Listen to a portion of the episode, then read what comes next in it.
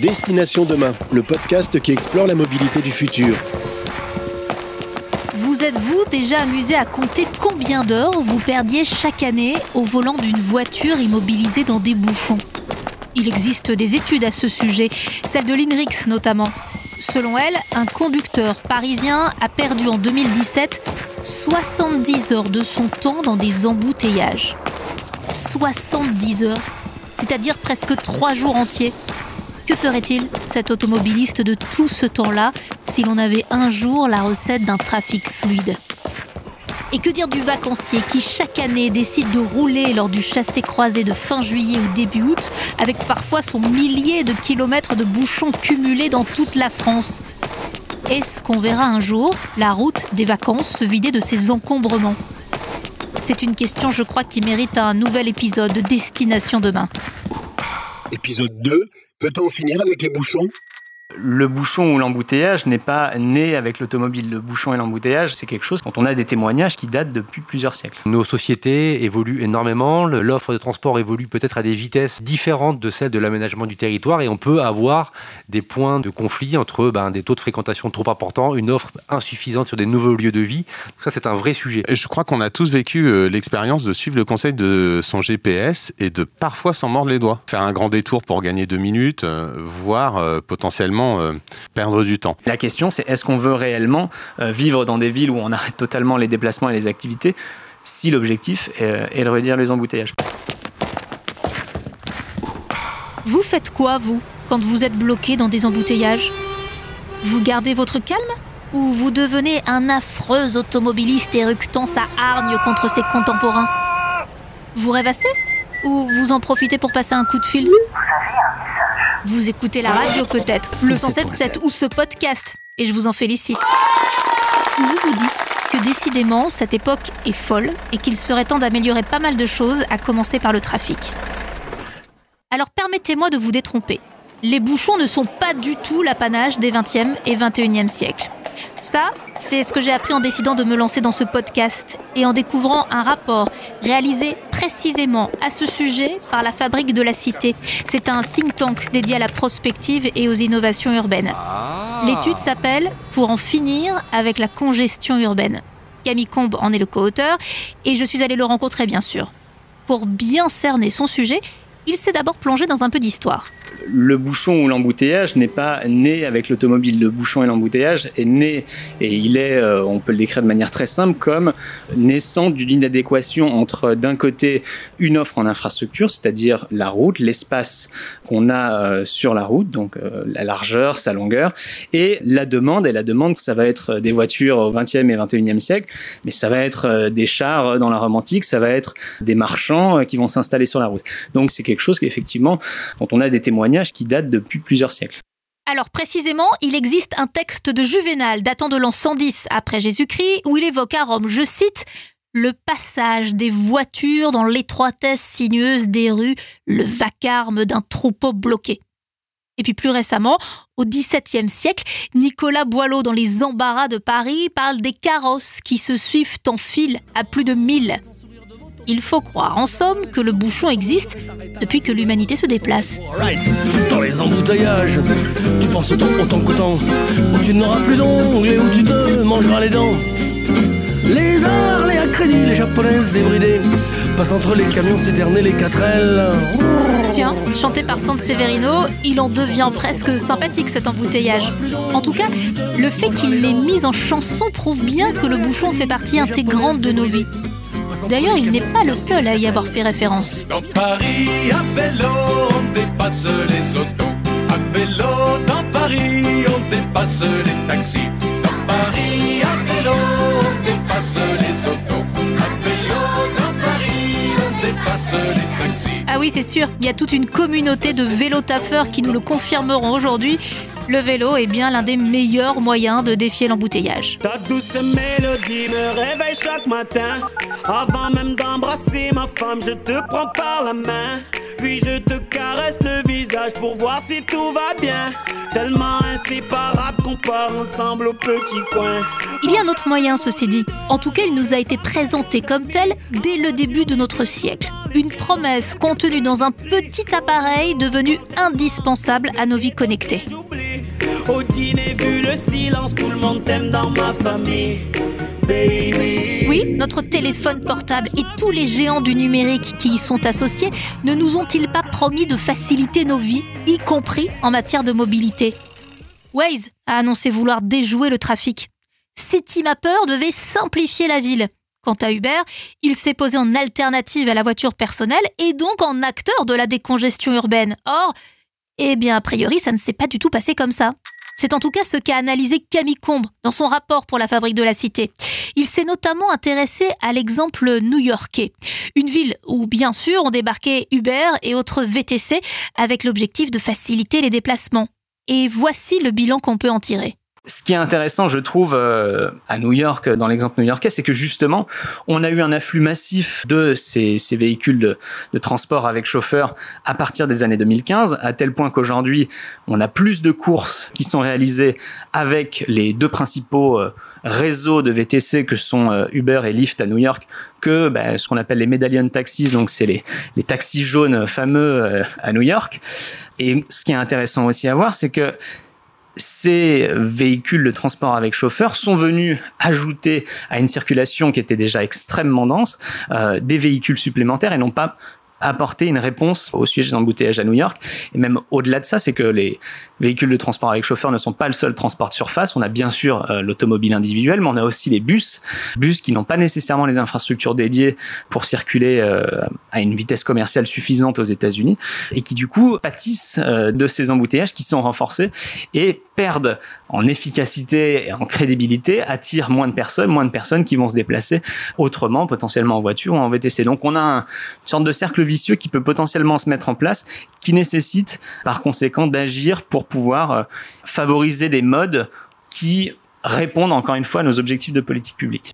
À New York, ce sont quelques 50 000 véhicules supplémentaires qui sont apparus dans les rues avec le développement des VTC. VTC qui ont vu leur nombre de passagers tripler entre 2015 et 2016. Et dans le même temps, on a assisté à une baisse significative de la fréquentation des transports en commun. Le cercle vicieux évoqué par Camille Combe s'est donc bel et bien mis en place. Avec le développement de ces outils numériques, le trafic ne s'est pas amélioré, bien au contraire. Selon le classement de l'INRIX, le principal indicateur des embouteillages urbains dont je parlais en introduction, Los Angeles, Moscou et New York restaient en 2017 les trois villes les plus embouteillées au monde. Los Angeles, Moscou et New York, qui sont pourtant parmi les principales villes où ces nouveaux services numériques se sont implantés. Bref, Uber, Waze et consorts ne nous ont pas amené de solution miracle. Pour venir à bout des bouchons, il va falloir trouver autre chose. Il est une époque où, pour tenter de résorber des bouchons, on construisait plus de routes. Toujours plus de routes. C'est ainsi qu'à Houston, au Texas, l'autoroute la plus large du monde a été aménagée. Une autoroute à 28 voies. Et pourtant, devinez quoi? Les bouchons ne cessent d'y progresser. Augmentez l'offre? Et vous augmentez la demande. C'est la loi très spécifique liée au trafic automobile. D'autres villes ont donc tenté d'autres modèles. Et dans son rapport sur la congestion urbaine, Camille Combe s'est longuement arrêté sur le cas de Singapour. C'est le meilleur exemple au monde, selon lui, de maîtrise des bouchons.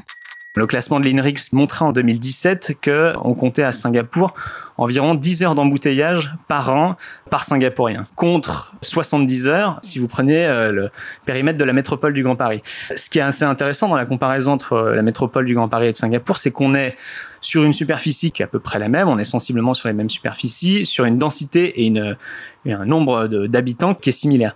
Mais là où euh, Singapour est intéressante, c'est qu'ils ont mis en place des années 70, alors ça a été amélioré dans les années fin des années 90, toute une, batterie euh, de mécanismes permettant justement d'agir sur cette euh, sur cette congestion ça passe par plusieurs choses. Ça passe notamment par une action sur le, prix de la mobilité automobile qui se distingue de deux manières. Tout d'abord, c'est le prix de la possession d'un véhicule au travers d'une politique de quotas. Donc les, le nombre de voitures en circulation est limité. Il y a des quotas aux enchères pour euh, accéder à la propriété d'un véhicule. Et ensuite, sur le prix d'utilisation de la voiture au travers d'un péage urbain. Péage urbain qui, depuis euh, la fin des années 90, c'est un péage urbain dynamique dont le prix s'adapte en fonction des conditions de circulation. Donc on a vraiment là à Singapour l'exemple d'une ville qui met en place un outil qu'on pourrait décrire de manière très simple comme intelligent, car utilisant des outils numériques pour, s'adapter. Et il s'adapte en temps réel à la demande pour que justement, lorsqu'on a une pointe de demande de mobilité, et donc à la création d'un embouteillage, on va agir sur le signal prix euh, de l'automobile pour éviter que de nouvelles voitures viennent s'agréger ou s'agglutiner à ce bouchon et, et ainsi le renforcer. Ça veut dire qu'il y a une offre de transport public importante parce que sinon socialement c'est absolument inacceptable. Oui, tout à fait. C'est le, deuxième pan de ce qui est, intéressant dans cet exemple singapourien, c'est que justement il y a toute une règle d'affectation qui est que euh, les revenus euh, de ce péage urbain sont réinvestis en direction de, la création et du renforcement de l'offre de transport. L'idée n'est pas de, de, mettre en place un péage urbain toute chose égale par ailleurs, parce qu'effectivement, comme vous le dites, on serait sur une mesure très inacceptable, euh, car ne proposant pas d'autres solutions. Mais là, l'exemple singapourien, on a vraiment cette idée aussi d'une péréquation entre le système automobile qui va venir financer euh, des alternatives. Il serait duplicable ailleurs, ce système? Alors, le, le, système singapourien est, est, je dirais, très propre à Singapour. En revanche, on peut citer d'autres exemples. Oslo, on a un péage urbain qui a été mis en place au milieu des années 90, dont l'objectif était justement d'apporter des financements pour de nouvelles infrastructures routières à l'origine. Et au milieu des années 90 et début des années 2000, les revenus de ce péage urbain ont été affectés au renforcement de, l'offre de transport collectif et, je dirais, à la modernisation du matériel roulant. Résumons. À Singapour, tout est parti d'une politique publique très volontariste qui s'est appuyée plus récemment sur des outils numériques pour limiter l'usage de la voiture et dans le même temps développer les transports en commun. Idem à Oslo. On a fait le choix d'une politique publique contraignante et celui d'un développement des transports en commun.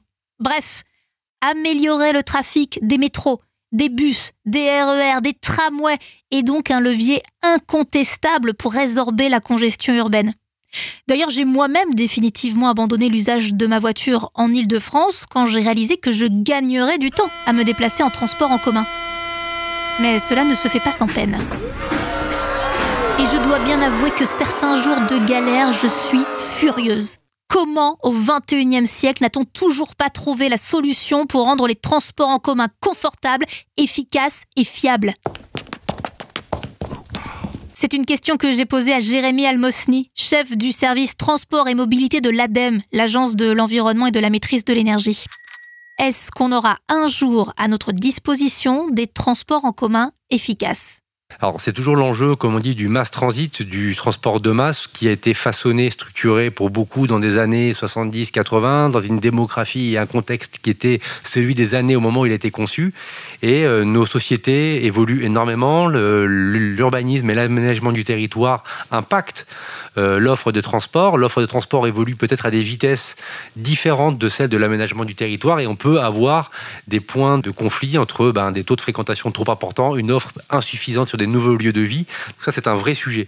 Comment faire finalement pour adapter le mass transit?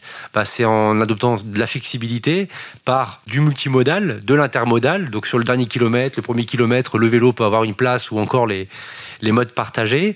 Être en capacité aussi peut-être d'informer davantage l'utilisateur. Et là, c'est l'émergence du numérique l'utilisation euh, de son smartphone comme un vrai assistant de mobilité me permettant de trouver le meilleur itinéraire et pourquoi pas l'itinéraire le moins cher, ce qui est d'ailleurs souvent le cas lorsqu'il s'agit des transports collectifs. Donc le numérique et les offres multimodales et intermodales combinées au transport de masse seront certainement les clés pour euh, parvenir euh, à, le rendre plus attractif et répondre un peu plus à la demande demain il faudra un super calculateur, entre guillemets une super appli pour ça. Est-ce qu'il y a des projets qui sont en train d'être développés? Est-ce qu'on sait dire à quel avenir on va pouvoir avoir euh, euh, cette efficacité-là?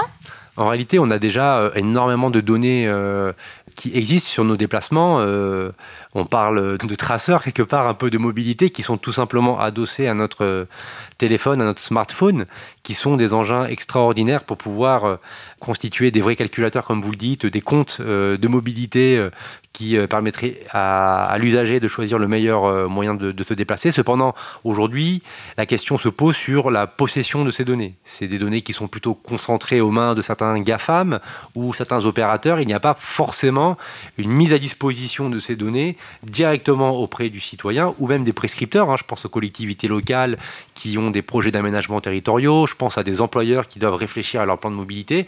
Ces données ne sont pas forcément connues.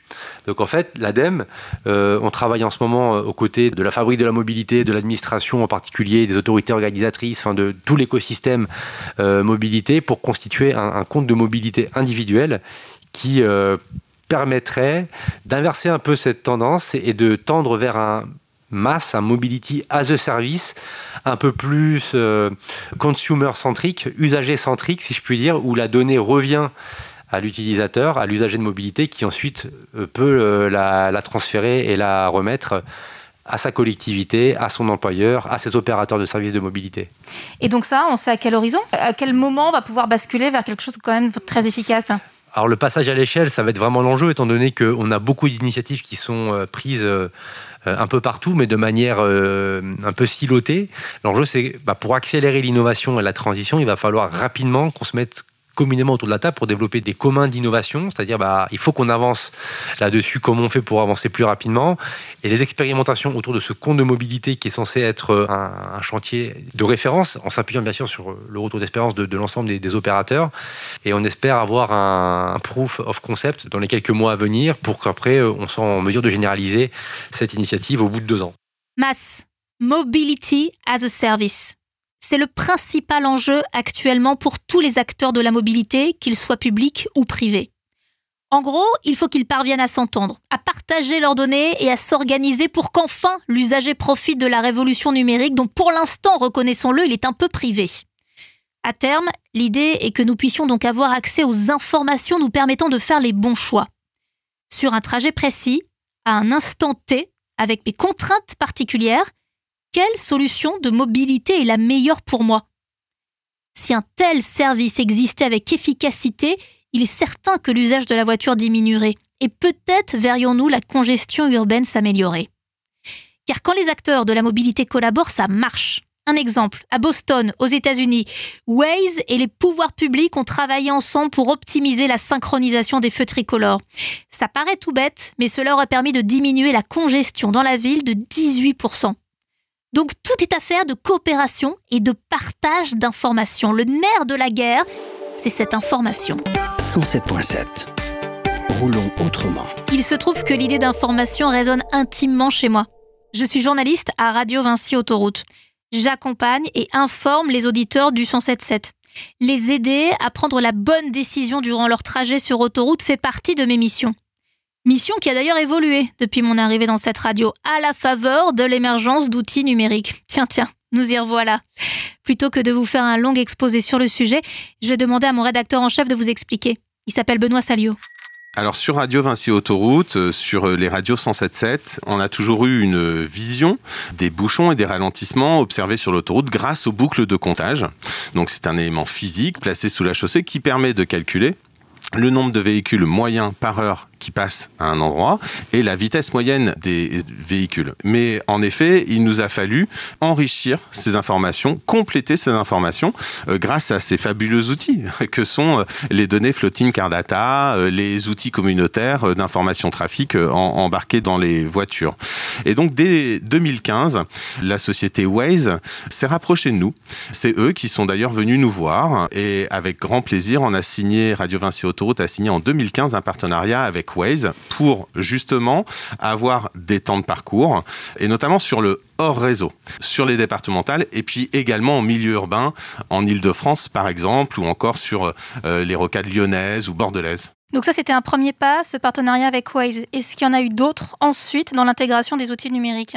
Dans la même dynamique, à son tour, Vinci Autoroute a signé un partenariat euh, avec Waze, avec TomTom, avec Coyote pour enrichir ces informations. Les boucles de comptage sont toujours utilisées, elles restent absolument essentielles, mais ils enrichissent leurs informations pour avoir connaissance de temps de parcours ou encore même d'événements. Toutes les données qu'on peut retrouver par exemple sur, sur Waze et, Coyote sont intégrées dans des outils qui ont été créés, développés par Vinci Autoroute et donc du coup euh, sur Radio Vinci Autoroute on dispose désormais de cette multitude d'informations en studio pour renseigner au mieux l'automobiliste. Et alors justement, ils servent encore à quelque chose? Ces journalistes, est-ce que l'humain a encore une place dans tout ça? Alors ce qui est intéressant, c'est que la radio 107.7 existe depuis 30 ans. Et ces 30 ans d'expérience, euh, c'est clairement notre force, parce que l'algorithme a ses limites. On a du recul et on se rend compte que l'expertise humaine reste absolument essentielle. Je vais vous donner un exemple très précis. Imaginons euh, un accident se produit sur une autoroute à deux voies. Une des deux voies est neutralisée, du coup, un bouchon se forme derrière cet accident. Les GPS vont euh, conseiller de sortir, de quitter euh, l'autoroute. Et puis, euh, l'accident se termine. Le dépanneur est arrivé sur place, a chargé la voiture, euh, les agents routiers ont nettoyé la voie de circulation accidentée. Bref, l'accident est terminé, les deux voies de l'autoroute sont euh, libérées. Le bouchon va très vite disparaître et là, c'est une information dont Vinci Autoroute dispose et que nous transmettons à l'antenne du 107.7 parce que l'algorithme, lui, va mettre un temps considérable à prendre en compte la fin de cet accident et à se rendre compte en fait que le bouchon va très rapidement disparaître parce que les deux voies sont de nouveau disponibles. Ça veut dire que concrètement, un possible usager de la route utilise une application de navigation qui peut lui dire à un moment donné quitter l'autoroute. Et dans le même temps, euh, un journaliste du 107.7 dira dans son autoradio qu'au contraire, ça y est, il faut rester sur l'autoroute, on gagnera du temps. Et dans ce cas-là, il faut plutôt faire confiance à l'humain, c'est ça? Je crois qu'on a tous vécu euh, l'expérience de suivre le conseil de son GPS et de parfois s'en mordre les doigts. voilà, faire un grand détour pour gagner deux minutes, euh, voire euh, potentiellement perdre du temps. Donc comme quoi, il faut pas toujours suivre son GPS et je crois que les automobilistes l'ont bien compris. C'est en fait ce que démontre notre dernière enquête médiamétrie. Un certain nombre de questions ont été posées aux personnes sondées. On leur a posé une, une question très claire. Êtes-vous équipé de TomTom ou de Waze et ces outils remplacent-ils euh, Radio Vinci Autoroute? Et donc là, la réponse est claire. 76% des personnes interrogées estiment que TomTom et Waze ne remplacent pas Radio Vinci Autoroute. Je crois qu'aujourd'hui, l'automobiliste a à sa disposition une multitude d'outils, mais a également à disposition euh, la radio 107.7. Et donc, en fait, il va regarder son GPS et à la fois écouter la radio. Euh, et donc, c'est à nous de le guider au mieux. Et quand le GPS a tort, de le signaler à l'automobiliste, de lui dire votre GPS vous donne tel conseil, bonne ou mauvaise option. Demi-tour. Eh bien, je ne suis pas mécontente de m'entendre confirmer que mon rôle de journaliste a encore un sens, que les algorithmes ne suffisent pas. L'humain est encore nécessaire, qu'il soit journaliste, dans ce cas précis, ou détenteur de la puissance publique quand il s'agit de coordonner les grands acteurs de la mobilité. Le numérique est donc un outil, un moyen, mais pas une fin en soi, ni un miracle qui permettra d'optimiser nos mobilités. Et les optimiser jusqu'où d'ailleurs? Quel est le modèle vers lequel nous devons tendre? Une ville parfaitement fluide est-elle notre horizon idéal? C'est une question très sérieuse que s'est posée Camille Combe, et la réponse ne va pas de soi. À la fois la congestion va gréver l'attractivité d'une ville parce que bah, la mobilité euh, permet aux gens de se déplacer, permet aussi aux biens de se déplacer et fait fonctionner l'économie.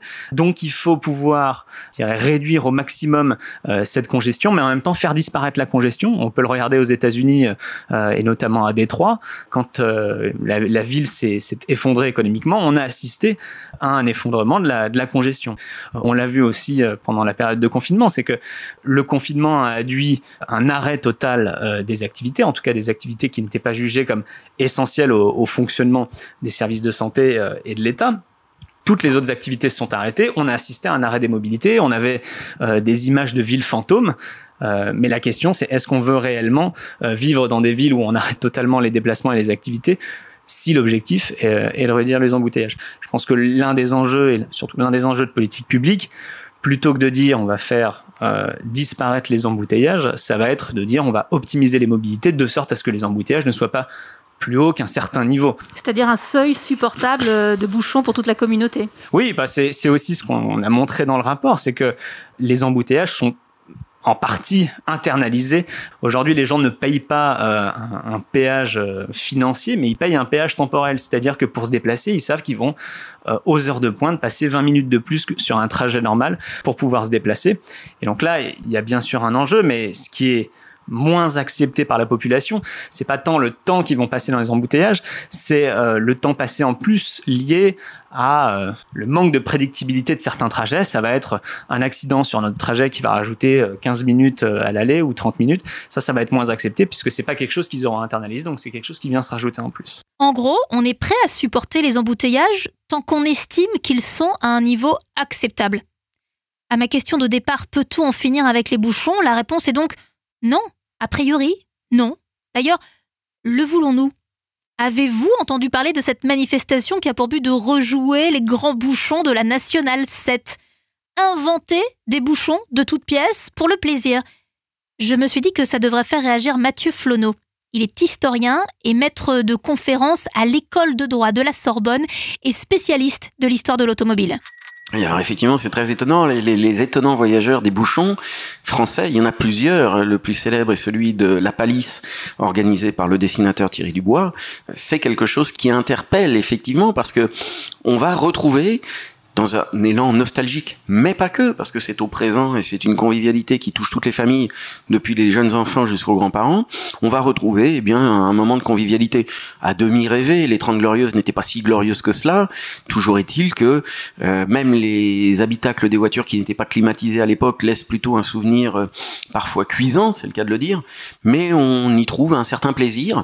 Et ce qui est certain, c'est que derrière euh, l'objet automobile se joue des éléments de sociabilité élémentaires, euh, presque primaires. C'est-à-dire qu'on va en parler. Donc on est quand même dans un rapport humain. Et derrière l'automobile, et c'est pourquoi j'emploie cette expression parfois, que l'automobilisme est un humanisme, derrière l'automobile, on retrouve des aspirations à la discussion, méditer sur le succès d'une société qui s'appelle Blablacar, et qui naturellement euh, évoque euh, cette interaction entre les gens, les gens, je dis bien les gens, et c'est pas qu'une somme métallique euh, de kilogrammes qui est là présente. Le bouchon fait donc partie de notre imaginaire collectif, de notre récit national. Et décidément, nous n'avons pas fini d'appartenir à ce que Mathieu Flonneau appelle la civilisation automobile. Peut-être parce que le bouchon nous rassure. Il raconte qu'on appartient à une société, qu'on épouse son tempo, ses manières de vivre. Ça m'a frappé d'ailleurs pendant le deuxième confinement. En Ile-de-France, spontanément, les actifs ont décidé de télétravailler les vendredis. Le trafic ce jour-là était parfaitement fluide. Les autres jours, en revanche, ils ont continué de se déplacer et de créer des bouchons. Un nouveau mode d'organisation du travail, ce mix entre présentiel et distanciel, intuitivement, les franciliens ont opposé les mêmes réflexes et se sont retrouvés dans des embouteillages. Dans les embouteillages, tu penses autant, autant, autant, où tu n'auras plus d'ongles et où tu te mangeras les dents. Les Harley à crédit, les japonaises débridées, passent entre les camions citernes et les 4L de pompiers. Bison futé et les radios d'autoroute n'ont donc pas fini de vous jouer leur petite musique du trafic, à court et moyen terme au moins. La formule magique pour résorber les bouchons n'existe donc pas, et les promesses des grands acteurs du numérique n'ont pas pu être tenues. Il n'empêche, c'est sans doute eux qui détiennent une partie de la solution, grâce aux données de mobilité qu'ils possèdent. Si l'on veut mettre fin au bouchon, il faut prouver à l'automobiliste que d'autres solutions plus efficaces existent. C'est le chantier le plus important à mener dans les prochaines années, pour notre confort et notre environnement. Le futur se joue maintenant, et nous continuerons d'en explorer les pistes dans un prochain épisode de Destination Demain.